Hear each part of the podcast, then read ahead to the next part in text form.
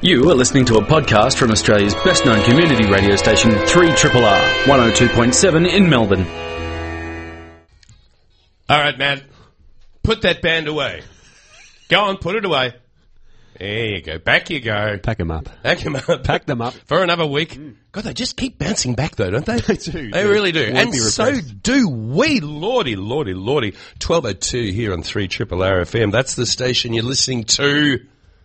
You know that though. Because that's the sort of people you are. Yeah. And that's why we love you. Yeah. Uh, and we do love the scientists in their strange territory. They're in Studio 3. That probably doesn't mean a lot to you, but we've taken them out of their comfort zone today and they've just delivered the They goods. adapted and overcome just like Marines. Marines. Marines. They did indeed. Um, uh, we're not going to tarry today. Oh, so, hi, Matt. Hi. Cameron Smith. Hi. Hello and welcome. Oh, I'm all excited. You can- there's a, you're, you're buzzing. It's good. There's a little, there's, a, there's more than a frisson We got a very good show for you today. excitement. Yes. Well, you know, you never want to define the market in your own terms. This is true. Daddy used to say that to me. Yes. Mummy always used to say, never eat anything bigger than your head. Both excellent advice. she never did say that, but I always attribute it to her. It's a stupid term, and prob- but good, good advice. Um, uh, someone that has uh, great advice. Two people, in fact, Michael Madrusan, Zara Young. They're here. Uh, they of. Uh, the Everleigh and Heartbreaker, the possibly the best bars in Melbourne. I would go that far. Yes, I Barry? agree. Okay. Um, they've written a tome. It's a. It's not quite a manifesto. It's a guide. It's a guide to drinking, uh, Yes. for serving, for being stylish, for being authentic. Yes. And we're going to talk to them a little bit about that. It's, uh, there's a book. It's a spot at the bar. It should have a spot in your bookshelf. Matt wants it in his I do. I've, I've already had a flick through it. This is just this. This is just a no-brainer purchase for me. yeah, it is. And It it's is. released this week, we believe. A spot at the bar. So you've got a spot at the bar later on in the show. Working Yes. backwards, we've got Hannah Dupre. She's in the green room too. Uh, Storm in a teacup. Yes. We're going to look at ancient teas. We're going to look at uh, the difference between a maceration and an infusion, and Right. um, get our heads around that. I'm going to show off my little tea strainer. What is it like? An electronic. That looks like a well-used tea strainer you've got there. So this is that, that little golf ball size one that you get, you know, in the in the front section of your tea shops, where Yeah. you, you put the loose leaf tea in and you whoosh it around. Yeah, we're saying it looks a little bit steampunk. It's a bit, It does look a bit school. steampunk. Um, a bit rusty. Hannah sort of looked down her nose at it, but we'll discover why uh, a little bit later on in the show. Um, but uh, to start us off, Yes. uh, we doff our lids and say Victorian farmers markets, ten years strong. Yes. 10 years strong. Wow. Um, I was most fortunate to be invited to a luncheon that celebrated that. Hmm. And that was at Rose Hill Estate, an incredible property in East Keilor. So this is just suburban Melbourne. Yeah. Keilor, is about as suburban as it gets. And, Yeah, mate. And you've got this amazing big estate there. Seven acres. Um, seven acres that um, have been grown by Tony and Lena Mm. uh, Siciliano, and of course son Angelo, um, the Rose Creek Estate. I had an amazing lunch. Yeah. Just, it's pizza ovens, uh, good wine. Yeah. It's all grown from there. Um, and celebrated uh, the 10 years. Had a chat to Alison Peake, who's uh, one of the the the guiders of this uh, this great movement, and um, well, we sat down amongst the roosters, Yes. and all the stuff, and we just talked about ten years of farmers markets, and also ten years, uh, well, more than that, because um, uh, Lena and um, and Tony moved there in the early '80s when it was just rocks and weeds, Yeah. and through the just the sweat and and and, And toil dedication and hard work, yes. you got it. They they made that. So we're gonna we're gonna do that a little bit of that. But before I do, here's a little food quote I just found, which is uh, kind of appropriate. It's from the New York Times in 1989. For a growing number of Americans, and we could say that for a growing number of Westerners, cooking is an activity that uh, was once an obligation, and it's become a somewhat spectator sport. And we can see a whole channel of uh, stuff on the TV where the the making of food has become a spectator sport. Yeah, literally a sport, yes. Competitive. And as we look around, we find a saint, uh, the feast of Saint Thomas Bellacci, patron of butchers. Go Saint Tom. Um, maybe we might just Yeah, get we need to it. press on. We've got so much, we're not going to hang around. So uh, we're just going to pay some um, sponsorship announcements. and then I've got to just introduce the interview. but of course. But of course. But of course. Here comes the sponsor. Ooh, sounds like that might get the eat it tick. It sounds like a great event. Sounds awesome. Nice one, guys. Um, yeah, head off to that. So, here I was Mm. at uh, Rose Creek Estate, this uh, impossibly steep seven acres, but we were on the top, eating pizza, drinking great wine. Um, uh, Lena was there, and so was Alison Peake. And I started off by saying, because it was the 10th anniversary of the Victorian Farmers Markets, Alison, tell us about where was the first farmers market? Abbotsford Convent, 6 a.m.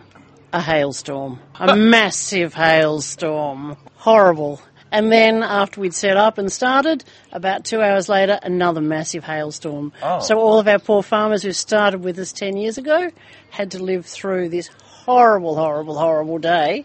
Oh. And for good credit to them, many of them are still with us despite that. How many people were there in that first market, and, and what sort of stuff were they selling? Most of the time, we've had around 75 stallholders, anywhere between 60 75. It's all seasonal, so it varies, you know, different times of the year. But yeah, we started with about 70 stallholders out in the rain and the hail. Can you chart the success and, and how this this movement has grown? Yeah, we've just been talking to people over lunch actually and having lots of conversations about that. It, it was really new.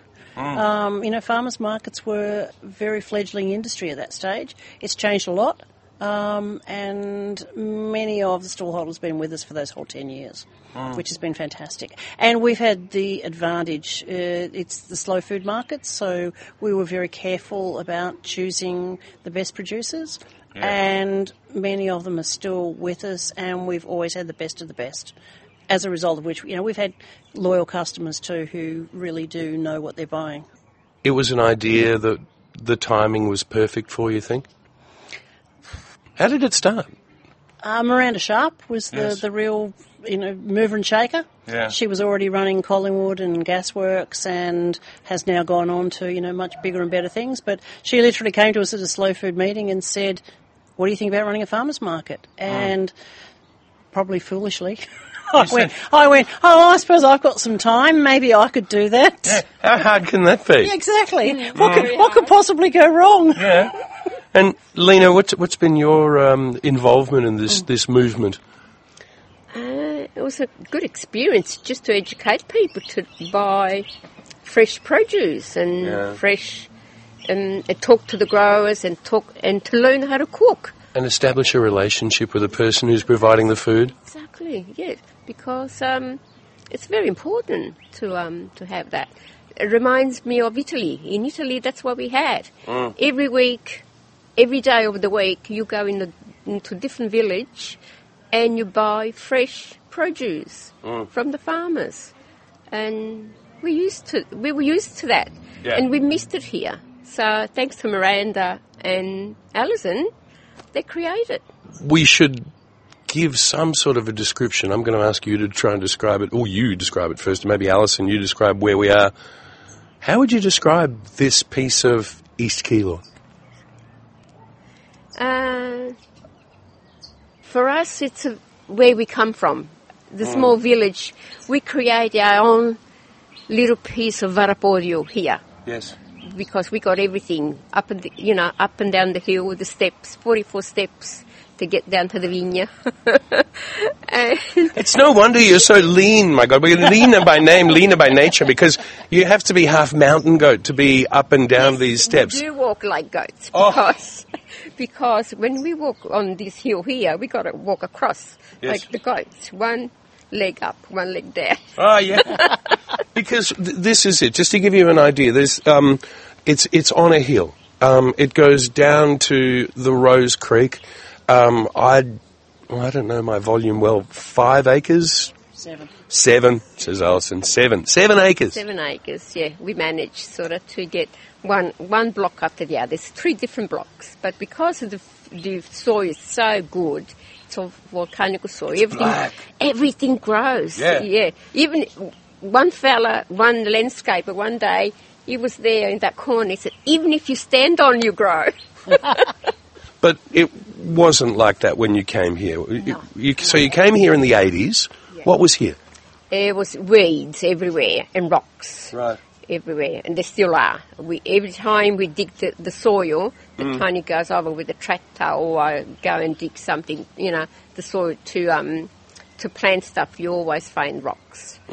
Uh, but with manure, with manure and you know planting and you know compost and everything else, sort of, the soil is beautiful. And just because of your sweat and your dedication and every your day passion, and your and passion, passion, yeah, yeah. Tony, myself, and my children, they love it. they've worked very hard. And Alison, you, you want to have a go of just describing what the the result of this is?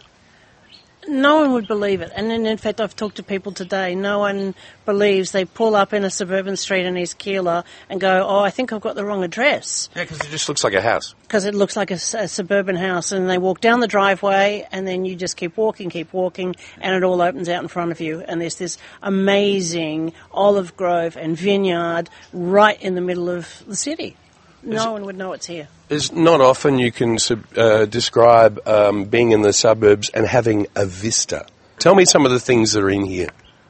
if I remember more, Yeah. cherries, plums, apples, uh, nectarines, peaches, grapes, ice cream beans. Ice cream beans, which we tried. which you tasted. Citrons. Um, citron, Which, uh, the it cedro, Cicedro, that's the proper Italian name. oranges, mandarin, Yeah. um, finger lime, Yep. um, bergamot. Oh, you can make your own Earl Grey tea. Yes. Yes. And our own perfume too, they say. That's the essential for the perfume. Yes. Uh. Chickens, Chicken. peacocks. Yeah. Oh, look. Baby chickens. Loquats. It's, it's, Uh, lo- yeah. it's, it's just incredible. Strawberry, strawberry tree. Look how big it is. I always wanted to have one of that, that tree. I used to pick the little the. I used to pick up my kids at school. Yeah. There was a tree there, and in the afternoon I used to take a basket and pick up all the fruit on the ground. What sort of fruit comes from them? It's beautiful fruit. What is it? strawberry, Strawberry plant. Oh, really? I don't think I've had that. Uh, yeah, maybe you haven't. No, maybe I haven't. You haven't tasted. And in Italy they call them briachi, Oh, really? drunk. Drunk. really? Because see, that's the feeling you get from eating them. And you also grow the really beautiful grapes, the fra- fragioli. Uh, No, no, no, yeah, yeah. zibibbo. Oh, and it's this strawberry flavoured grape that's. Oh, that's the fragola. Yeah, fragola. Fragola. See? Yeah, that's that's amazing too. So, uh, what we're trying to say here is that in this sprawling suburbs of East Keilor, built on these beautiful hillsides, you will find something absolutely extraordinary. And the thing is that you, dear listener, can come out and um, and come and have a look. You can have tastings. Tell us about uh, the offering to the general public if people want to come along. Yeah. To ring first because we're not here all the time, of course. Yeah, but by appointment, we're here every day. Mm-hmm. If uh, they, um, you know, they're welcome to come and have a taste and and have a look, and we can give them a tour. And, Yep. Yeah, a free taste. And you do public open open days? Not so much anymore. Not so much anymore Yeah. because, uh, yeah, few problems with parking, sort of. But next year we're going to have another one, I hope. Yeah. Mm-hmm. And you'll be able to see uh, Lena and Giorgio um, Antonio down at uh, the Tomato Festival. It's going to be happening next year. You going to come along to that? Yeah. Yeah. course. Um, moving back to this incredible 10th anniversary, and congratulations to all the work and all these passionate people who were sitting around this very, very long table with a beautiful red tablecloth. What are your hopes for, say, the next 10 years of, of this movement that you've started? Oh, I hope I'm still there, or maybe I don't. hope I'm still, hope I'm still alive. yeah, I hope it still keeps going. Look, whether I'm there or not, just hope the movement grows and and improves, and that people become more aware of how much difference they make when they buy straight from a farmer, for themselves and for the farmer. the relationships that you can have, and just the fact that the people that are selling are passionate and know about what they do, and it is such a different experience as to shopping under the fluorescent lights, shall we say? And as one of the bumper stickers that's around says, "Don't buy food from strangers." And don't be a stranger to the farmers market. If we want to find out where markets are on, where do we look? You can find it on the Melbourne Farmers Market website or through the Victorian Farmers Market Association because Victoria is actually the only state in Victoria that runs accredited farmers markets who will guarantee that you are buying from a farmer, not a reseller. We were lucky enough to have pizzas from this incredible shed.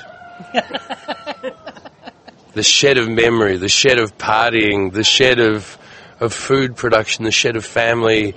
That's an important building, isn't it? Tell, tell, just tell us a little bit about that building and what it means to you.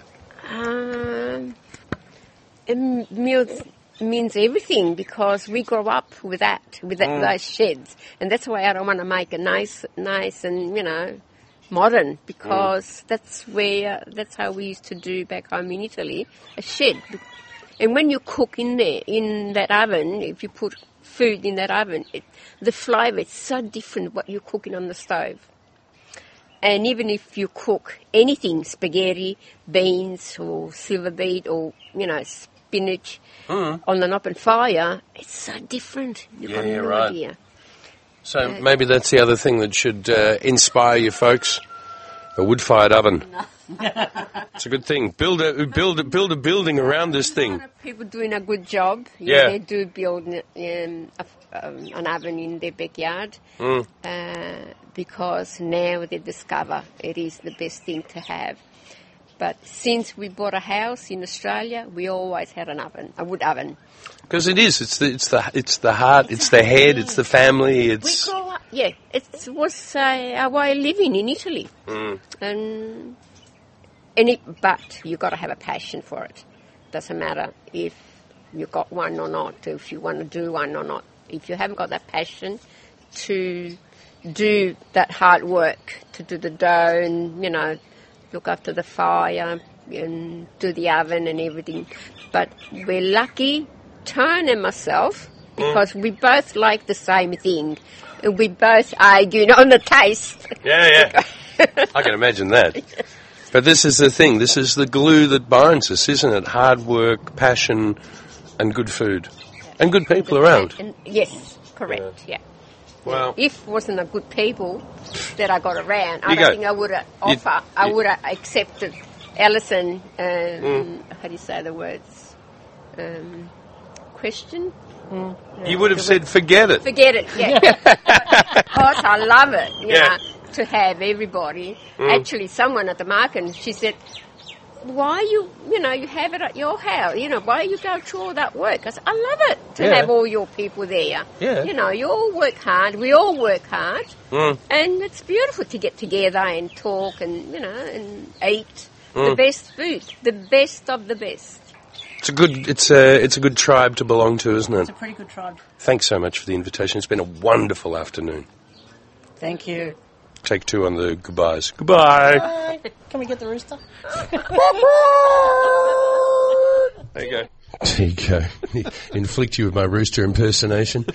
Uh, yeah, because they never just do it to when you when you want them to.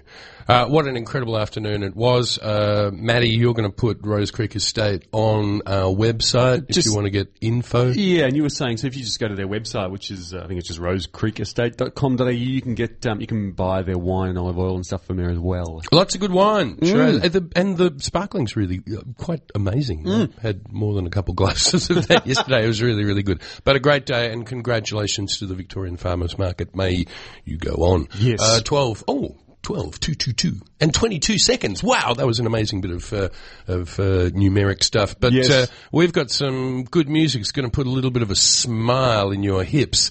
And uh, then we're going to be back with Hannah Dupre talking about ancient tea. Here we go. My name is Rene Redzepi, and you are listening to Eat It on 3 Triple R. Who let him in? Who's that guy? Where did he go? Oh, he's gone. Uh, 1227. Uh, hi, Rennie, if you're around. uh, 1227 here on 3 Triple RFM. What a good place to be. Hope your afternoon's going well. You're having a good time. And uh, we are delighted to look across and we've got glasses of amber fluid, but not the type that you'd be thinking of. No, no, no. Hannah Dupre.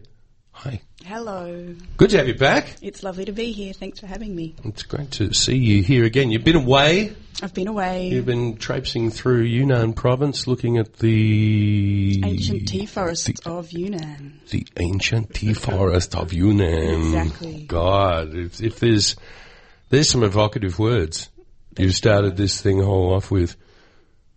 All right, well let's let's go with there. I've sort of had this thing of what was it? Who was it? That was asleep underneath a tree and boiling some water, and some Oh, yeah. senescence leaves fell down and. crinkling a nose up at me and they're going, oh, not that, oh, No, that. no, no. That that is one of the origin stories. Yeah, yeah, it is. But Yeah. you um, wanted to talk about ancient teas. So before Camellia sinensis leaves were being thrown into boiling water or boiling water being poured carefully onto it, what were people doing before that? Oh wow. Um, What was ancient tea? ancient. So, ancient tea, like in these terms, is Mm-hmm. um, tea that is from trees that are more than 100 years old. As in camellia trees. Camellia sinensis Gotcha. trees that are more than 100 years old. So that is the, the, the definition of ancient tea. Some people will say 80 years, some people will say 200 years, some people will distinguish between old growth and ancient. Mm. Yes. For some people, ancient is 1,000 years. Um, So this is like having a, a wine from really old vines. exactly, exactly. What happens to camellia trees when they get old and gnarly? Um, more Maybe than not gnarly. that, they, they get very, very gnarly. Oh, do they? Cool. Very gnarly. Um, it it's the, the the trees have lived in a community on a mountain with people for hundreds and hundreds of years, and so there's a relationship that exists Got it. between the trees and the people I'm and the getting it. mountain. Yes. Yes, um, The and so- trees, the people, and the mountain. exactly. Why do we need mountain? Because tea should be high grown. Absolutely, tea should be high grown. Exactly. Mm-hmm. Yes. Exactly. Well, you know, the, the, the Japanese tea is, is slow grown. Hmm. Um, altitude provides certain things in the flavour of the tea. Okay. Yeah. Um, but the mountain, more than that, like, so before the, the, the emperor was sitting under the tree and the, the, the leaf fell into his cup and he, he discovered tea, Yeah. you know, for, for thousands and thousands of years before that, tea was like shamanic medicine in, in these traditional cultures, traditional animist cultures of China. Yes. And so some of these trees have been alive. Like the oldest tree that I know of is three and a half thousand years old. Get out of town. Three and a half thousand. hmm The oldest one I saw was 900 years, which is like a baby in comparison to that. Wow. So are they? You need to harvest the leaves. You need Mm. to harvest the little tips because that's where the the special. Mm-hmm. So I would imagine, even though they're gnarly, they're not allowed to grow. No, they Huge. go very, very huge. They're huge. They do? They, they, they climb the trees. Oh my god. Um, but because they have been harvested over, you know, generations and generations, they um, that that harvesting retards the growth. Yes. Um, and also that they are grown in a natural ecosystem, so there's no irrigation and there's no fertilizers. So the, the, the trees have this sort of natural, very slow growth from their natural environment. They, I mean, trees are, um, tea is a, um, oh god, not a canopy tree. What's the, what's the trees in the middle of the Uh, it's the middle layer. The middle layer, the Yeah, middle layer of the that'll forest. do. Trees, trees, trees are one of those ones. It's not the top layer. It's that middle it's part. the middle bit. Yeah, Um, good. So the um, camphor and the laurel trees, they, they are high high trees. Yeah, they they go crazy. the tea, and so the tea naturally is quite a, um, a slow growing small bush. But you know the, the the really really old ones are still you know 10, 15, 20 meters high. How is tea different from an old tree to a like a little young camellia bush? Yeah, so the little young camellia bush or the plantation tea, it tends to be quite sappy and bright and vibrant, sort Yep. of young and bursting with flavour. Yes. The older trees have this much more restrained, um, Elegance. composed elegance Yes. that comes with wisdom and age. That's it. We like to think. yeah, yeah, right. So yes, but the the main thing, the word you said was sappy, less Mm. sappy. So um, and Woody is a really clumsy way of saying it, yeah, but you know that's sort of like an entry into it. uh, as so vocabulary before you try it and and sort of have that. And you've put something in front of us which is. It's impossibly looking bright looking, isn't it? It's beautiful. Hannah? It's beautiful. What do you So think, man? Yeah, it's, it's very There much we an go. I love it when he has to reach to turn on his microphone. ah, damn it. It's very much an amber fluid. I agree. Mm. Like it's it's all, it's got a it's almost got a beery sort of appearance to it. If it was um, a fortified, you'd say it's almost like a tokay. Yes, Almost. It's got that bronze sort Yeah. of colour to it. Yes. Touch of orange. Um, it And- is a big red robe from Fujian province. A big red robe. A big red robe, Da Hong Pao. Oh, bloody hell. Yeah. What does all that mean? Um, it, it's a style of oolong. Um, Oolong, okay. Oolong, yes, yeah. So it originally the the original big red robe comes from six specific tea trees in the Wuyi Mountains of Fujian. Yes. Um, tea is still being harvested from those six original tea bushes, but they're on a tourist trail, and you know it's twenty thousand dollars, I think, for twenty grams of, of, of that tea now. So that's pretty inaccessible. Good on you. Um, but this tea still comes from within the park, Right. Um, the, the World Heritage um, listed park. Can we just have a quick Let's a definition of oolong? Uh, just, Oh, just, oolong. Let's, let's just Yeah. nail oolong on Oolong, the oolong on the is spectrum. semi-oxidized tea. Yep. So white tea is tea that is just picked off the tea bush and then dried, no Yep. oxidation. Yep. Um, green tea is has been heated as quickly as possible after it is harvested and then dried. So that heating kills the it's called the kill green, which halts oxidation, which preserves sappy, bright green flavours. Yep. Oolong has been left to wither for some time, so that withering. Um, it, it's a gentle oxidation, and so that deepens the flavour, draws out the sweetness, and increases the complexity. Black So tea is fully oxidised. Yeah, it's not fully black. It's sort of in that middle. Mm. All right. Well, let's. Uh, we're going to have a taste of this. Matt, are you going to have a little taste for us? You're doing it Why? as well. Yes.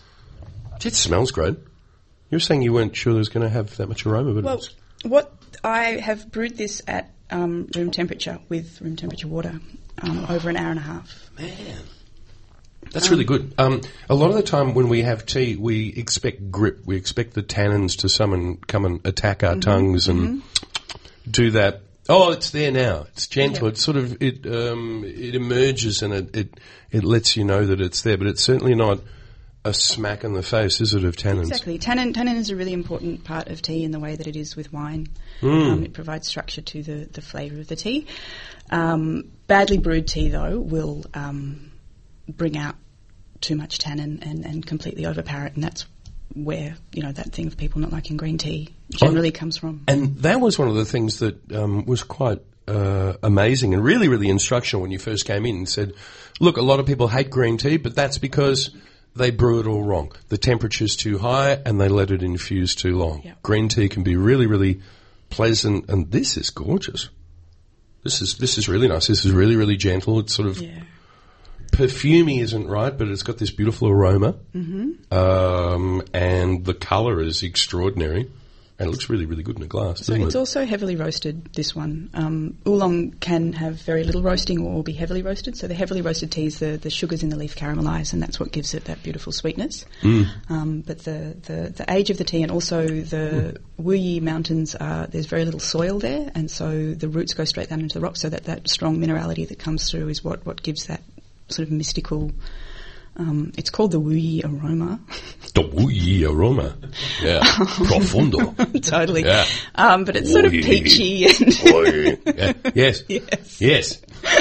and uh, and dare we say we uh, we don't really think about that that much that we you know the the French go on that whole thing the journey of the terroir you know how the land um, shapes how you how everything tastes and this is true in these leaves Absolutely, and that's one of the most profound things about um, ancient tea and living tea is that because it's not irrigated, um, it re- the terroir absolutely informs everything that, that the tea bush experiences. So that's what you taste is, is entirely the, the environment. And I guess the obvious thing is, and people are probably going in the radio going, yeah, well, good on you. You're having all this stuff. Yeah, How does that relate to me? But I'm sure that this is available for people if they want to have this experience. yeah? Absolutely. Um, Tell us how they yes. do that. Well, they go onto my website and they Go buy it. website. Just give me the money. Get that PayPal happening thing.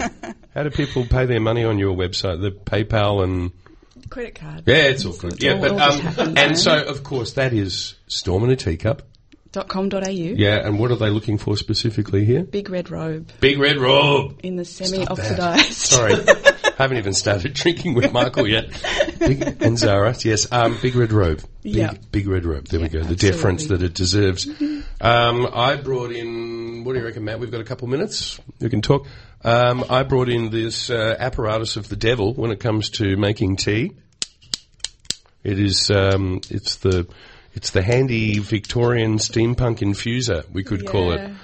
Yeah. Um, valid or not valid? Should I throw it over my shoulder or can I still use it? You should throw it over your shoulder. Really? Yeah. Sorry.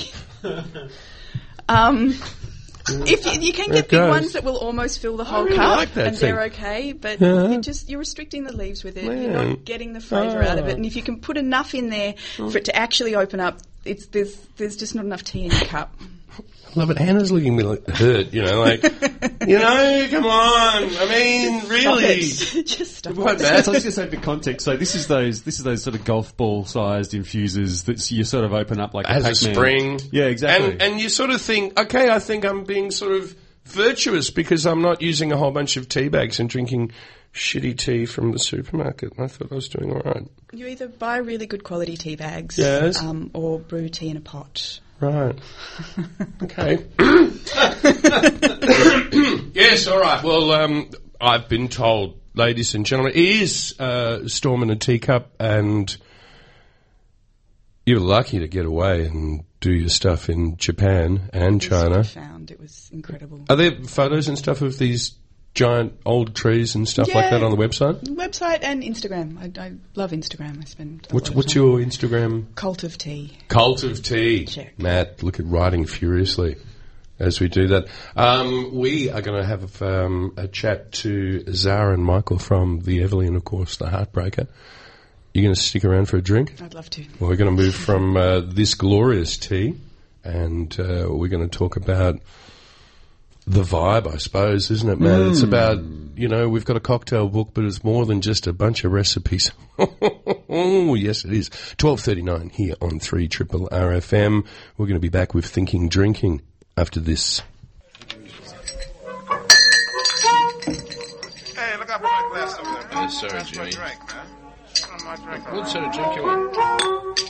What sort of drink you want? Make it a double. Yeah. Alright, Somebody gonna, somebody gonna sing? Somebody gonna sing? Let's drink. Cheers. Salute, salute, gentlemen. I love the fact that you got William S. Burroughs introducing this uh, this segment, uh, a weighty intellectual, and uh, and giving the the gravitas that um, a good drink should have behind it. And we've got two exponents of that. Melbourne's greatest, I think we'd have to say. Michael and Zara, very, very good afternoon to you. Thank you for joining us. Thank you for having us. Good afternoon. Happy to be here. It's an absolute delight, and I think Hannah's yes, Hannah's smiling over there, going, "Yes, I'm still here, and I'm I'm enjoying this too." Um, we are here to acknowledge and celebrate, and I suppose launch, because I don't know how much um, people have been talking about this uh, previously. A spot at the bar, um, a tome by Hardie Grant. It's out on Wednesday, isn't it? Yes, it is. Mm-hmm. Can't wait. I reckon. Is that my favourite drink in the world? I think it is. Is that in the Negroni that's in front Certainly of me now? is. there we go. I'm happy. Happy Sundays. Happy Sundays. Um, first of all, I think maybe the important thing is to go back and we talk about um, the inspiration, uh, the mentor, the guide, or the guiding light, and uh, just say one word, Sasha. Uh, Milk and honey. the Sasha giver, Pat- the boss, Yeah. uh, the everything. Um, without Sasha, we would be in a far darker drinking place. I would say he's a he's a passion kind of stretched all four corners, and um, It's amazing the influence that one man has had, isn't it, when you think about it? he's a, he was a big man. and also maybe we also think about. I haven't thought about this since maybe Greg Malouf uh, was uh, training people to do Middle Eastern food, and we talk about the Malouf diaspora, but the Sasha diaspora is profound and large and global. Absolutely. Who was he? Uh, he was a, a New York native. He was terrible with money. Yes. Didn't care about money at all. Yes. Um, but he was just a dreamer. He was somebody who absolutely loved what he did, and he loved Mm. the people that worked for him. Yes. There we go. Um, and he was happy to share it with anyone that would listen. Yes. He really, uh, he was so in love with this industry, and uh, he gave so much more than than he took back. So, But isn't it funny in in a world driven by pretension and by ego? Um, he was not really those things. He was probably one of the most genuine hosts and patrons that you would have. Would you Would you say would that be a fair comment? of course, um, no ego, no pretension. He uh, was addicted to making people feel wonderful, addicted to service. He was a a really loving man. Hmm.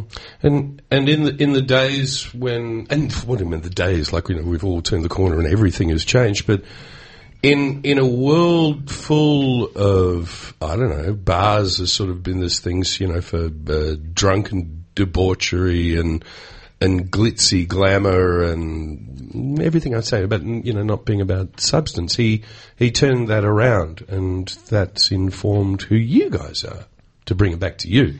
Absolutely. Oh, he certainly did. It was uh, Milk and Honey was a, a place for adults, Mm. a place for civilized drinking. That's it. Decorum, wasn't it? De- Decorum, good conversation, and beautiful drinks, mainly based upon an era of the early 20th century.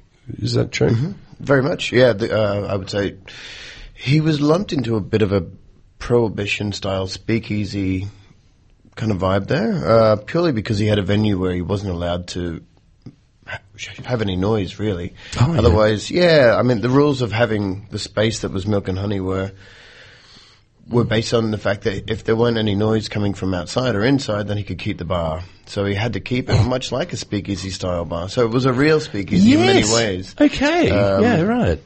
But, uh, Practical boundaries. There. yeah, very Yeah. much. And um, but the place was there was nothing I've ever been to in my life that can that will give me the same feelings I got the first time I walked into Milk and Honey And how long ago was that? Back in 2005. Yes. And and you worked with him? Yep, I started with him in 2006. Hmm. Zara, you, you too? No, I was introduced to Sasha um, last year, in fact. Um, Wow. Very lucky to meet him Mm. um, with Michael in London Yes. and uh, had heard so much from so many people, but obviously most dearly from Michael himself. And and would one of those things where nothing really prepares you for your meeting with someone like that? No, no, I'd heard all the stories. Yes. Um, firsthand. Mm. And uh, he was the gentleman that I expected uh, in so many ways, full of class. Um, and we were opening Heartbreaker at the time, so we were uh, telling him all about our, our new adventure, and we were exhausted and um, very excited. Yes. Um, and yeah, it was it was a pleasure to, to, to meet him in his his last his last days. And I, I love one of the things we'll we'll get to the book, but one of the things that was in the book that sort of informs the the ethos of the two of you was something that, that you said, Michael, that you said every time I walk into the Everleigh, I fall in love again. Absolutely. And what is it that you fall in love with? Would probably be a good question. That room when you walk into that when when I walk into that door, it was I guess it starts at the stairs. When I start walking up the stairs, I have this. I get the smells. I get. I smell the ginger. I smell the mint. I smell all that fresh fruit that we've cut and everything that's kind of going out. And then you hear the shaker. You hear the rock shaking in the tin, and you hear that click, click, click, and you're like, oh god, I know what I'm in for here. And then you hear the people talking and the chatter and that, that really low hum. Uh, and then, so you, you, you know, you, Is it like your you're ears- leaving one world and you're entering into another beautiful world?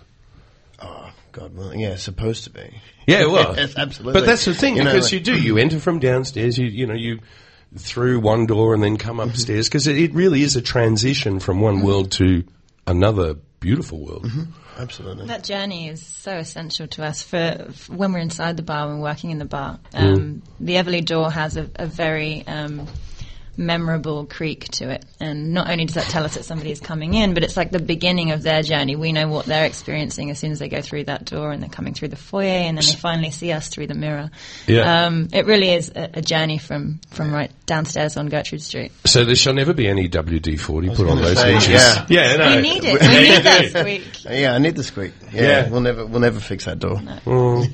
And uh, you know, from this great um, life and and being um, in the presence of this genius, um, that's informed what it is with the Everleigh, and you've wanted to describe that and put that down in this book. And dare I say it, my God, you've you've done an in- incredible job on this book because I've seen a lot of cocktail res- recipe books uh, in the time, and this is this is so much more. What what were you thinking when you said let's the two of you when you wanted to make a book about cocktails?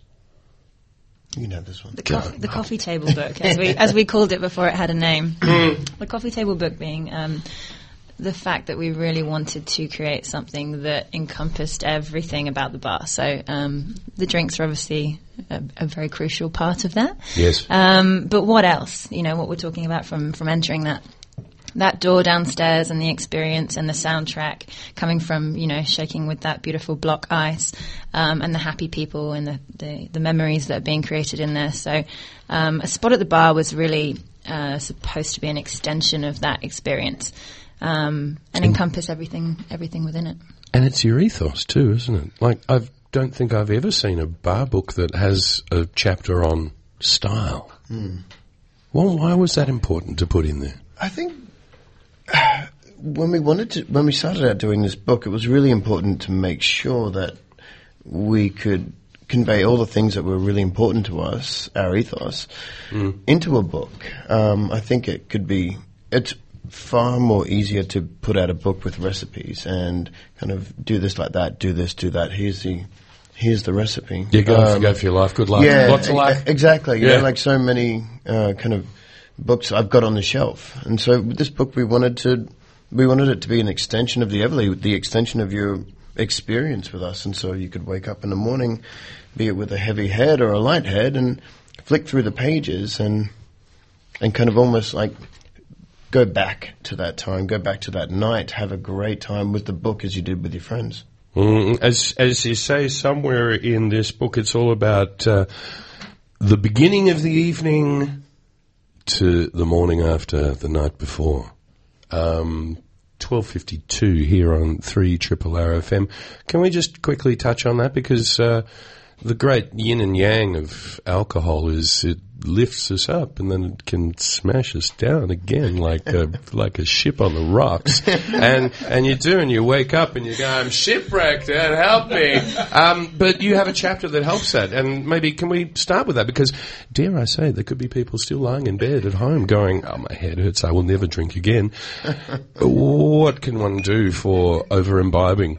Wishing they were having a bartender's breakfast with us. Absolutely. Right? Yeah, the granny What? in the studio. Hair of the dog. So what is a bartender's breakfast and how can it help? Uh, a bartender's breakfast is, is many things. I think uh, the Negroni can save the day at any point. But um, uh, Yes to the Negroni. Yes. Thank you, Count. our uh, our morning chapter was um, it, it's a real uh, a moment that we, we treasure and that we feel. I suppose when we we've got the pleasure of having guests in the bar, um, it's fantastic and it's it's in the evening because we're open at night. We can't take them through um, to that experience, but we we know that some of them are going to have it. So um, how can we be there? How can we in help? some form? How We're can here we to help. help? Yeah. Yeah. Um, My and, name's uh, Zara and I'm here to help. You will feel better. Yeah. uh, through through all the stages. So the morning was uh, about you know really being playful about what's happened the night before and trying to take that guilt feeling away somewhat, Yes. and you know not encouraging you to, to, to get drunk first thing in the morning. No, no, no, again, no, but no. just like to you say, don't feel guilty. It was, it was, it was absolutely worth it. it was, Yeah, it's always exactly. worth it. The headache is always worth it. Remember the good bits. Okay, but yeah, but uh, let's let's get the practical help. Well, well, the Bloody Mary has always been seen as the great thing, the antidote and the poison in the same glass. Or the Oh Mary. Delicious. Who? Michael will tell you about that. Oh, the O'Mary. Well, I mean, it's hey, come on, I don't want to brag. No, Look at this. It's okay. I love this. We're, I actually- we're in I- secret bartenders. The business. O'Mary. The It's a it's, Yeah. a it's a it's a new house drink of ours actually with some fresh tomato, a little bit a little bit of sherry, gin, lemon, and manzanilla. All the good things to get you right on track. Um, which with a little fresh pepper is the perfect breakfast Mm. drink. We've got a couple of marmalade drinks in there as well, so encouragement not to spread it on your toast, but throw it in with the, with a little spirit as well. It'd Please, could you could you expand on that? Marmal- uh, marmalade in what? The marmalade cocktail, gin, lemon, and marmalade. Gin, lemon, and marmalade. And um, that's not one of ours. That came from the 30s. Those guys are drinking it all the way back then. Yeah. The UK.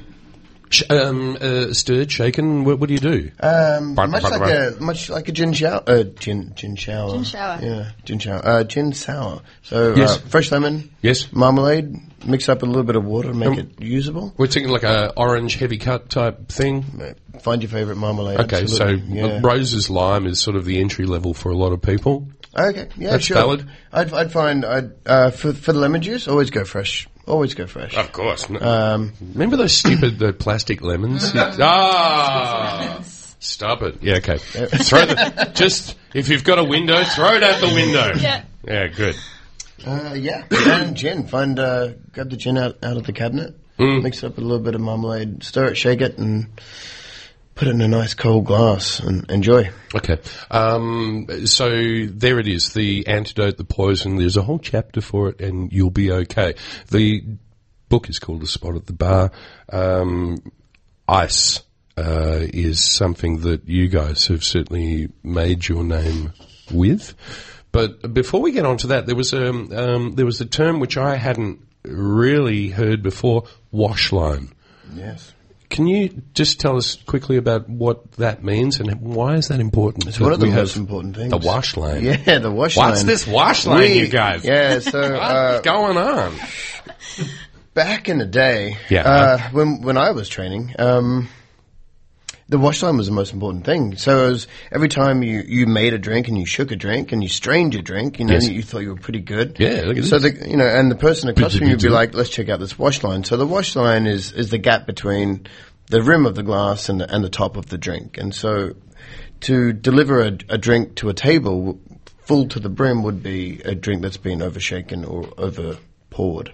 Oh, So the wash I'm gonna use that word dilution. Dilution. As we shut up. yes. Nobody wants to over diluted drink. No. Nobody deserves that. No. Um, so at the at, at the Everleigh, much like our, our original training with the milk and honey, it was a wash line was something where again we had total control over the drink and the way that it it, it that does come into the glass. So we make sure that all our drinks are measured properly, they're shaken properly, and they're strained into the the proper glassware as well. Um, And that gets back to a consistent product because this is what you want to do. You want, if someone came in and uh, got a O'Mary, for, for instance, and they thought it was incredible, when they come back one month, two months, one year, you want that to be exactly the same. Absolutely. May we? 100%. Mhm. May we? Absolutely. It's not about the different bartender that makes it, you know, and their individual flair. It's really about that consistency Yep. at the Everleigh, um, and that's the wash line is one of those sort of key indicators that uh, we're paying attention to that. We're, we're, we're on it. And uh, the ice, let's just quickly talk because Sasha changed the way that we view that with the ice that he did. And I remember there's a great anecdote about someone who proudly showed their freezer and they had chicken stock in it. And Sasha looks and said, maybe you're not quite serious about this because chicken stock's in there. Big ice cubes. And uh, First of all, is it possible for mere mortals to make a decent ice cube? Of course. Absolutely. Yes, absolutely. Take everything in the freezer and throw it away. Okay. okay, there we go. Got news for you. It's all bad in that No way. Chicken stock. Buy a separate fees- freezer for, for making ice. Um, Okay. Ice ice will take How on serious anything are you in there. about this? Yeah. Absolutely. Yeah, Mm. come on. Yeah, come on. Um, you want to make great ice at home? Boil, Mm. the, boil the jug, purify the water. Let's get it all out, and then pour it into a great container. you really want to get serious, you can put it into a styrofoam container with a lid, put it in the freezer, come back in a couple of days. Really? At least three. Yeah. Um, the way we make our ice, we freeze very large blocks in what we call our coffins. What did you say, 150 kilos or something? 150 kilos per Hmm. block. Yeah. Whoa. And that takes us about three and a half days to to freeze, and Yes. then and then we harvest that, that block and cut it down into what what we, what we see in our glass right now. Um, and at the Everleigh and at Heartbreaker, that's all our own ice. So that's we don't use an ice machine for anything. We hand cut absolutely everything. And, and that's one of the things that sets you apart. But a spot at the bar is out on Wednesday. If you are interested at all in, well, not only how you deport yourself and how you you interact with the world, almost it is about incredible drinks. And we didn't even get to talk about the cocktail trees that you have and the fact that there are over 300 drinks with anecdotes, helpful advice. It's an amazing book. It really, really is. I mean, uh, do I go Give it a into shot. They're superlative? they're really happy with it. haven't really gone into superlative land for a while. no, have I? but this is well worthy of it. It's an excellent book. It- it- We're big it- fans. You can clearly. It really is, and um, we need to know how much is this? 50? 45. 45. 45. Can I have that back? I need that back. because I Bargain. need to rev- Bargain. Bargain. And uh, if you've got anyone who's interested in uh, booze, and let's face it, most of us are here in this country, um, this would be this would be a great Christmas. Pre- God, it's getting to that time of year. I can't believe I've said that. um, A great may I- resource for uh, for all the all the special drinks you get over the bar at the Everleigh as well. So they are not all classics, but some of the milk and honey and Everly family Mm. drinks. Fantastic. Well, um, again, congrats to both of you, Zara and Michael. Thank you very much. Um, Hannah's just been quietly enjoying her drink. We need to move on. Oh my lord, it is one o'clock. Uh, I have to mention something that's uh, that's on. We have very, very serious bartenders uh, around this town, but sometimes they just go a little bit crazy and start playing up. That's going to be one of those nights at Lily Black's because I'm Bartender is on, and I think there's a Halloween theme. So is, is that tonight, Cameron? That is tonight. Tonight at Lily Black's, Cameron. Tonight at Lily Black's, that's right. Well, there you go. And See you uh. I'll be there wearing something tall, dark, and ghoulish. Should be good. Matt's giving me the uh, the wind up. Thanks for coming in, you guys. Thank Thanks for having for us. having us. Cheers, guys. Hannah, you rock too. Thank you for coming in. Matt, Cameron, yeah. let's do it again next week. Why not? Excellent. I think it sounds like a great idea. Um, uh, Plonk aren't on this week. I think we said that last No. week. No, they're not. But they will be next week. Yes. We're going to move across to Sunday lunch coming up. See you next week. Bye. You've been listening to a podcast from Australia's best known community radio station, 3 R 102.7 in Melbourne. For more podcasts, information about upcoming events, and our live stream, please visit our website at rrr.org.au.